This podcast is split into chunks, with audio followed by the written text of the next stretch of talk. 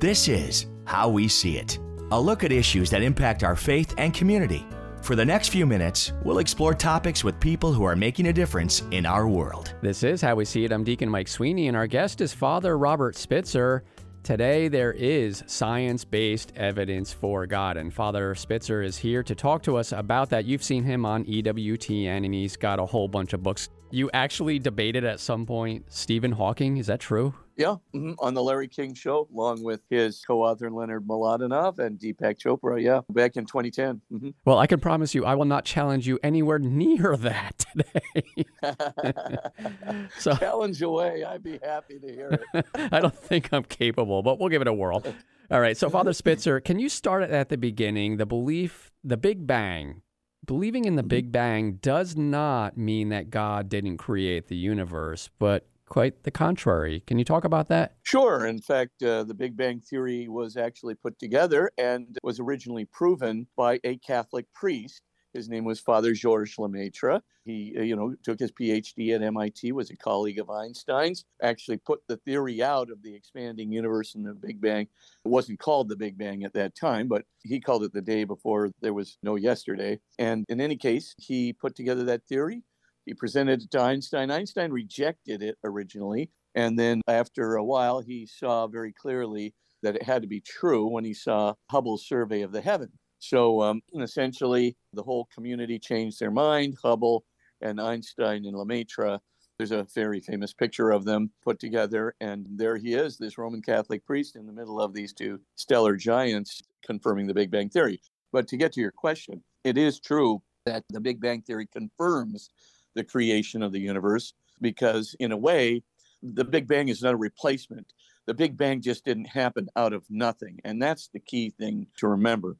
If prior to the Big Bang, our universe was nothing, then clearly the only thing nothing can do is nothing. So when our universe was nothing, it could never have moved itself from nothing to something because the only thing it could have done was nothing. And therefore, something else, something which transcends our universe, would have to create the universe from, as it were, beyond it, would have to create our universe out of nothing. And that transcendent creator outside of the universe, that's what we would mean by God. By the way, that would apply to, uh, you know, if there are sometimes physicists propose things like multiverses or oscillating universes, but all of them, as I show in my book, all of those models, based on good physical evidence, also have to have a beginning. And a beginning, an absolute beginning of physical reality, absolutely implies a creator. It does not go against the creation of the universe. And the book that you referenced is Science at the Doorstep to God. Correct. And that's a book that's put out by Ignatius Press, well, about a month and a half ago. Very nice. What was it in the photograph that made them say, yeah, okay, God is real? It wasn't so much in a photograph that that occurred. The photograph was Lemaitre and Einstein and, and Hubble together. What the evidence they discovered was what was called redshifting. And to make a long story short, the further out you know we look, so we're looking at galaxies from our Earth, and the further away you get, the further and further galaxies, the greater the redshifting. Now, I'll just say this, and you'll have to take my word for it, but it's very validated. The greater the red, the intensity of the red shift, that means the greater the velocity of objects moving away from us. So, as we move further and further away, we see that objects are moving away from us faster and faster. Now, once that was proven, and that was proven in 1927, then it would mean the only explanation is Father Georges Lemaitre's explanation. The universe as a whole has to be expanding. And the things that are further distant from us, that means instead of things moving away from us in the center, everything is moving away from everything else. It's like a bunch of dots on a balloon. And so as you blow up the balloon, all the dots are moving away from all the other dots. But if you pick a single dot, you can see that the dots that have more distance between them, more space between them, as that space stretches and grows, you can see that they're going to move away faster. They're going to be covering more distance per second. And so that's how Lemaitre ex- explained it. And so when he did, he actually showed mathematically that the universe would have to be somewhere along the lines of 18 billion years old. Now, of course, he had telescopes at Mount Wilson and so forth in those days. We have much better telescopes today. Oh, yeah. And now we know that the universe, because of that imaging from newer telescopes plus the satellite imaging, we know that the universe is now 13.8 billion years old, plus or minus 100 million years. And that is really well confirmed by about eight, nine different data points. Your book really covers a lot. It also touches on the idea of near death experiences, and that's where a person mm-hmm. dies. And we often hear stories, you know, a person passes away and they sort of see uh-huh. themselves from above and everything else. Some have said that mm-hmm. this is sort of the brain shutting down and just kind of producing these mm-hmm. images. But what do you say? You know, there's a lot of physicalist explanations out there. One of them is the brain is shutting down, another is just anoxia, right? A lack of oxygen to the brain. Another one would be stimulation of the parietal lobe. Another one is called dreamlets and so forth. But here are three major differences between a hallucination and a near death experience. In a near death experience, everything that the patient experiences is reported almost 100% accurately. So, for example, you take this blind kid, Bradley Burroughs, He's 16 years old. He's never seen a thing in his life. He has no visual image whatsoever in his physical brain to hallucinate. He goes right outside the hospital, and as he's sitting, he's at the kind of the roof of the hospital outside, and he's looking down onto this very snowy scene, and he sees these kind of railroad tracks grooved into the snow and a big cluster of trees in the foreground going outward. And so, as he's standing there looking at all this, a tram passes by and uh, it has a big, huge sign on the back of it with an arrow pointing to the right. And it just chugs right down those tracks and goes into the grove of trees. Well, as you know, trains have schedules, trams have schedules right down to the second. And so, the minute Bradley Barrows, the blind boy, minute he dies, he basically has no electrical activity in his brain that train is passing by the hospital with the big, huge sign on the back with an arrow pointing to the right and is going right down that snowy uh, set of tracks into the grove of trees, exactly as he reported it. So the first thing is, is hey, wait a minute. That is a 100% accurate scene outside the hospital, not inside the operating room where the boy's physical body was. By the way, the boy's physical body didn't see anyway, but he's now outside the hospital describing 100% accurately a scene that took place when he clinically died on the table, no electrical activity in the brain, and he's describing it 100% accurately. With hallucinations, stimulation of the parietal lobe, anoxia, et cetera, et cetera, the brain shutting down, et cetera, there's just, they're notoriously inaccurate. All of the hallucinations, explanations are notoriously inaccurate. And more than that, they're not just notoriously inaccurate, they're generally totally false. So they're like images that have nothing to do with reality. With near death experiences, all those things are reported nearly 100% accurately. The second major difference is in order for you to hallucinate anything with your physical brain, and that, of course, is the point of a physicalist explanation, is to show that the physical brain is doing this, that there's not some soul outside of the physical brain, which is the locus of consciousness, right? So essentially, if the physical brain is going to hallucinate, I don't care if it's stimulation of the temporal lobe, the parietal lobe, I don't care if it's dreamless, I don't care if it's just plain old drug induced hallucinations, anoxia, brain shutting down. Every single one of those things requires electrical activity in the brain. No electric electrical activity, no brain function. However, in near death experiences, the mm-hmm. number one criterion to qualify as a near death experience is no electrical activity in the brain, flat EEG, fixed and dilated pupils, no gag reflex. In other words, it's completely different. The near death experience is taking place when the brain can't do anything, can't think, can't hear, can't see, can't process data, and the physical brain uh, and the hallucination, the physical brain must have electrical activity. Third major difference, and I'll stop there. In hallucinations, you know, hallucinations produce anxiety, agitation, internal disturbance, etc. Not near death experiences. The 85% of near death experiences that are good experiences, there's some that are dark experiences, but that's a different kind of a thing. But the 85% that do, there is always a sense of peace, of tranquility, of harmony with a loving white light, etc. People come back peace filled. They don't have any death anxiety, um, subconscious death anxiety for the rest of their lives. Totally different from the agitation and anxiety that's produced by hallucinations. So hallucination, shutting down of the brain, etc., that's just not going to work as any kind of a, an explanation that really comes close to explaining NDEs. We're talking with Father Robert Spitzer, who is the author of Science at the Doorstep to God. So now, Father, remember this. For me, my brain capacity is is somewhat limited, as my wife would say often. so, knowing that, can you talk about? I know, believe it. to believe it. Can you talk about self consciousness and how does that separate us from lower animals? Yeah, a really good question to get.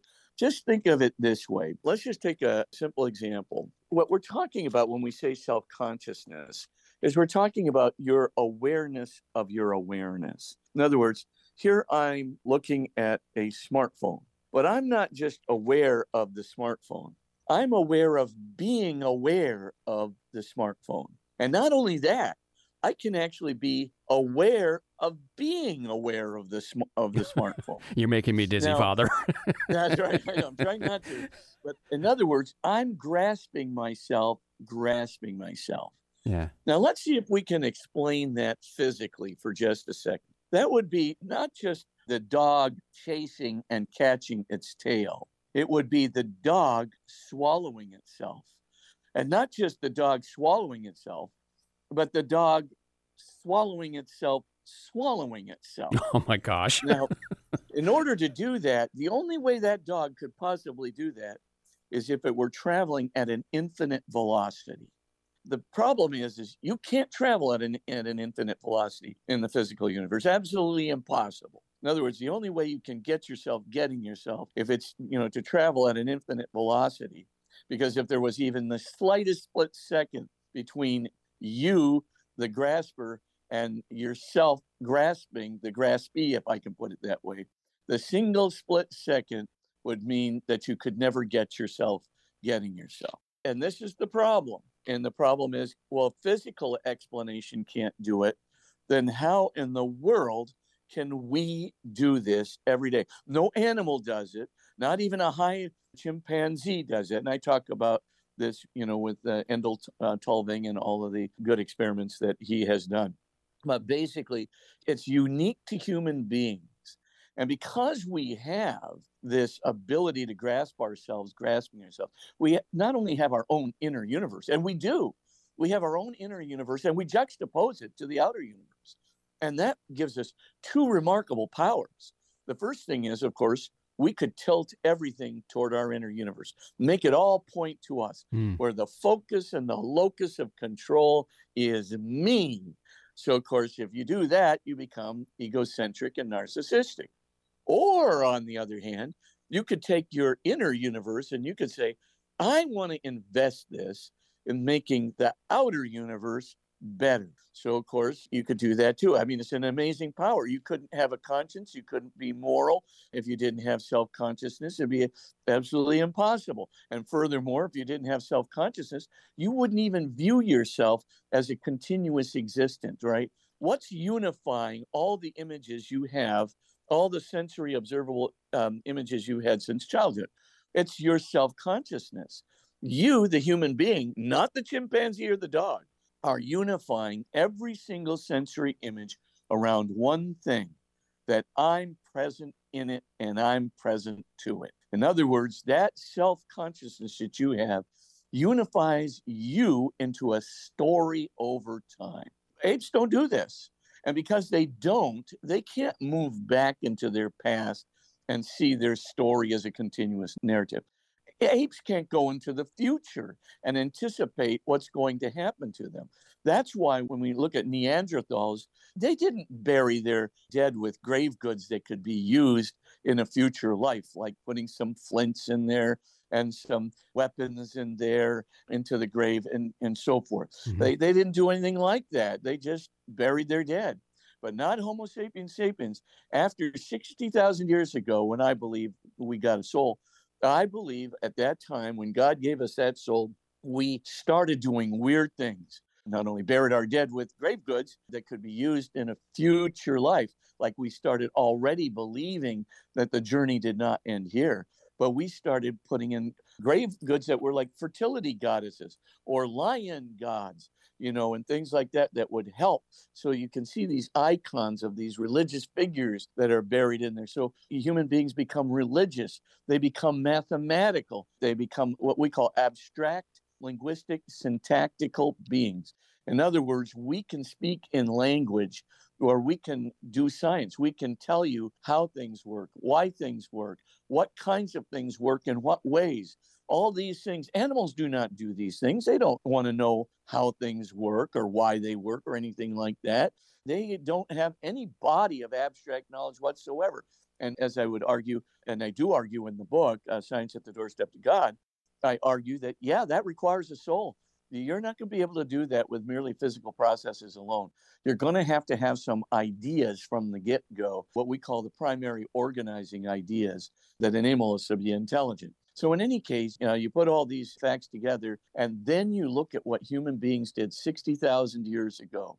All of a sudden, they just didn't hang around the border of Namibia and Angola.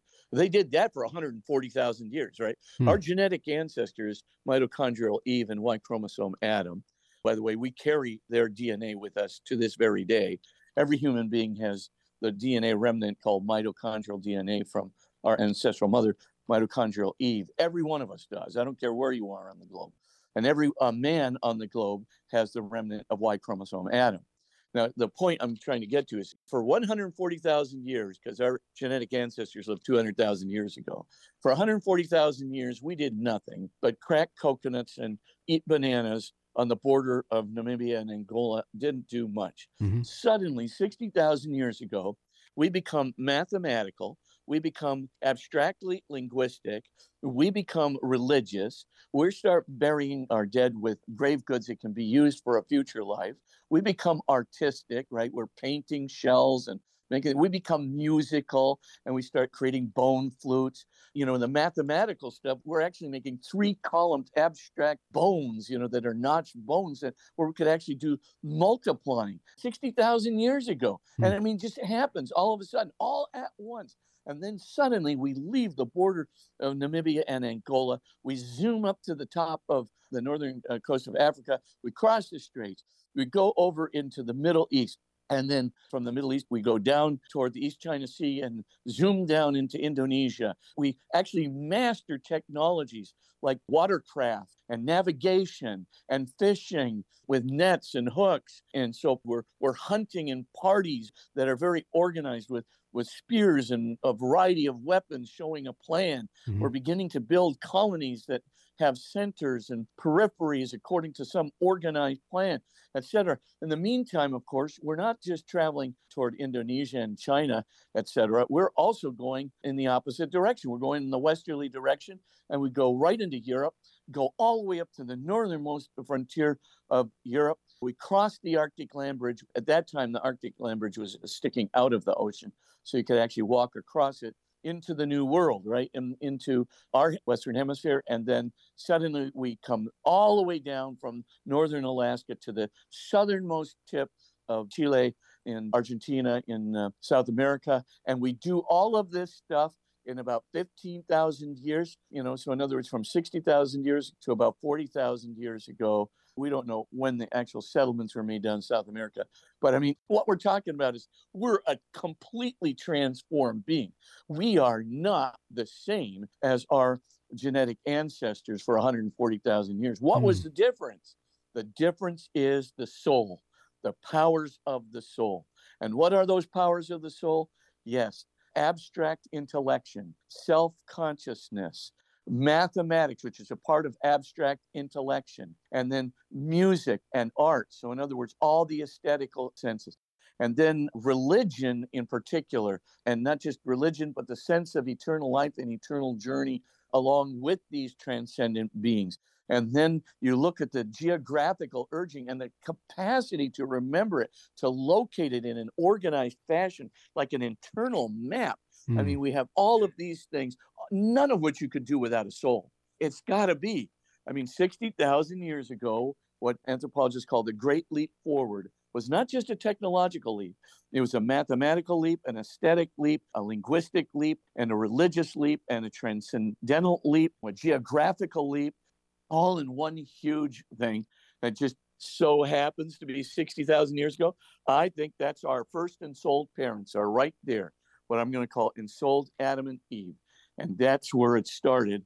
I tell you, evidence is right there in what the anthropologists call the Great Leap Forward. We're talking with Father Robert Spitzer. Father, how long did it take you to actually write this book? And I know you have a ton of resources as well. Actually, this book didn't take too long because I have been working on, you know, like the philosophical proof of God and then looking at the evidence of an intelligent creator and the beginning of the universe. I've been doing that oh, all the way since 2004 or so when the evidence became overwhelming. I was still president of Gonzaga University at that time, but I was teaching classes in that. My students were very interested in it. Of course, I was always interested in it, but when I saw that my classes were getting 200 students, at first I thought, Oh, well, the reason for that is because I'm the president of the university and they want to take a class from a university president. But in point of fact, they were interested in the material, not me. Good. That's good. and so, of course, uh, when I found that out, I thought, oh man, this is just something that really is touching the heart. And above all, what I really wanted was the faith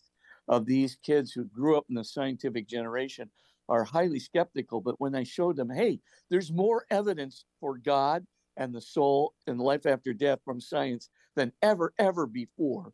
Right mm. now, I just thought, okay, I'm going to put it out. Well, I put a book out in 2010 called New Proofs for the Existence of God Contributions to Contemporary Physics and Philosophy. Now, that one was a little more complicated than this one. But then I decided to update it because so much new evidence has happened since 2010. That's when I debated Stephen Hawking and Leonard Mlodinow and all those guys on the Larry King show. But when it came into 2023, actually, I started the book in 2021. It was so much updating that had to be done. And by the time I was, I mean, the New York Academy of Sciences actually came out and said there was a credible possibility that your consciousness was going to survive your bodily death. Hmm. I mean, wow, imagine that even 10 years ago. Yeah. The New York Academy of Sciences, I don't think, but the peer reviewed scientific evidence for that from near death experiences, terminal lucidity, et cetera, is now so overwhelmingly good. You might say the preponderance of evidence justified the New York Academy of Sciences doing it. And hmm. then when Stephen Hawking changed his mind in 2018 and turned on a dime, when I debated him in 2010, basically he still believed that the universe did not need a creator. And now in 2018 in his final journal article in a very important journal called the Journal of High Energy Physics. In 2018, he and his partner Thomas Hertog declared actually inflation cannot be eternal and our smooth universe and a variety of other kinds of evidence which we can detect with the gravitational wave detectors shows pretty conclusively that the universe, not only our universe had a beginning, but our universe could not have come from a multiverse, if there was a multiverse, mm-hmm. couldn't have come from a multiverse that was eternal into the past, that was born out of eternal inflation. The title of the article is A Smooth Exit from Eternal Inflation. In that article, he basically says even if you did have a multiverse that occurred out of an inflationary condition, that inflation would have to have a beginning. And then he went on to declare that if there was a multiverse, and he didn't say that you could prove that there was, he just said any multiverse that could generate our universe would have a very short duration. It would have a small number of bubble universes, most of which would be like our own. Hmm. And that's, you know, when he starts doing that, and then other physicists are out there. Thomas Banks, for example, is writing articles like Why I Don't Like Eternal Inflation. So I had to update in my 2010 book just to say, you know, the multiverse ain't going to do it, ladies and gentlemen that's not going to explain our low entropy or our finely tuned constants. Mm-hmm. So at that juncture, I decided to write an updated book that was a little more simple, put in a philosophical proof of God, a contemporary one. It's based on a Thomistic argument, but I just updated it for contemporary logical purposes. And then put in the evidence from physics, especially the new stuff that's coming out from not just Stephen Hawking and Thomas Hertog and Thomas Banks, but a variety of other people and then I came and put in the new evidence uh, for near death experiences from New York Academy of Sciences, from the Samuel Parnia, the huge University of Southampton study, et cetera. I needed to put all that stuff in because today there's really no excuse. I mean, even Richard Dawkins Yeah. has turned on a dime. I mean, this is the father of the new atheism, right? So he's debating Archbishop Williams, the Anglican prelate in London there. So Sir Anthony Kenny, very important analytical philosopher, is moderating the debate between Dawkins and Archbishop Williams. And right in the middle of it, Williams has old Dawkins backed into a corner. Dawkins goes, Well, you know, I'm, I'm not an atheist. You know, I'm more of an agnostic. And Hmm. Sir, Sir Anthony Kenny goes, What? You're, you're the father of the new atheism Yeah. and you're now declaring yourself nonchalantly to be an agnostic. Well, that's newsworthy. you Yeah, know? yeah, really. So he points out, but if Dawkins can't maintain his atheism today, um, he Yeah, says, nobody well, can. Curiosity is, tr- Yeah, Who yeah. Father, in the Okay. last minute we have here, can you tell us how can we get your book? And by the way, I am getting one because you blew my mind away today. But where can we Oh, get it? Well, of course, you can get it at our Magis Center website. So that's magiscenter.com. You can also get it at the Ignatius website. That's ignatiuspress.com, I believe. And you can also get it at Amazon or any of the big online book outlets. You can also, in many respects, uh, many of the your local bookstores, Catholic bookstores, will certainly have it. Not all, but some certainly do. Father Spitzer, thank you so much for joining us today. Oh, honestly, Deacon, thank you so much for, for having me. I really uh, appreciate the opportunity to spread the good news about the evidence for God. Amen. Our guest today has been Father Robert Spitzer, and this is How We See It. Thanks for listening to today's program. This presentation and others like it are made possible by supporters like you. If you'd like a copy of today's program, make comments or suggestions, and to help us keep this important programming on the air, visit myspiritfm.com slash how we see it.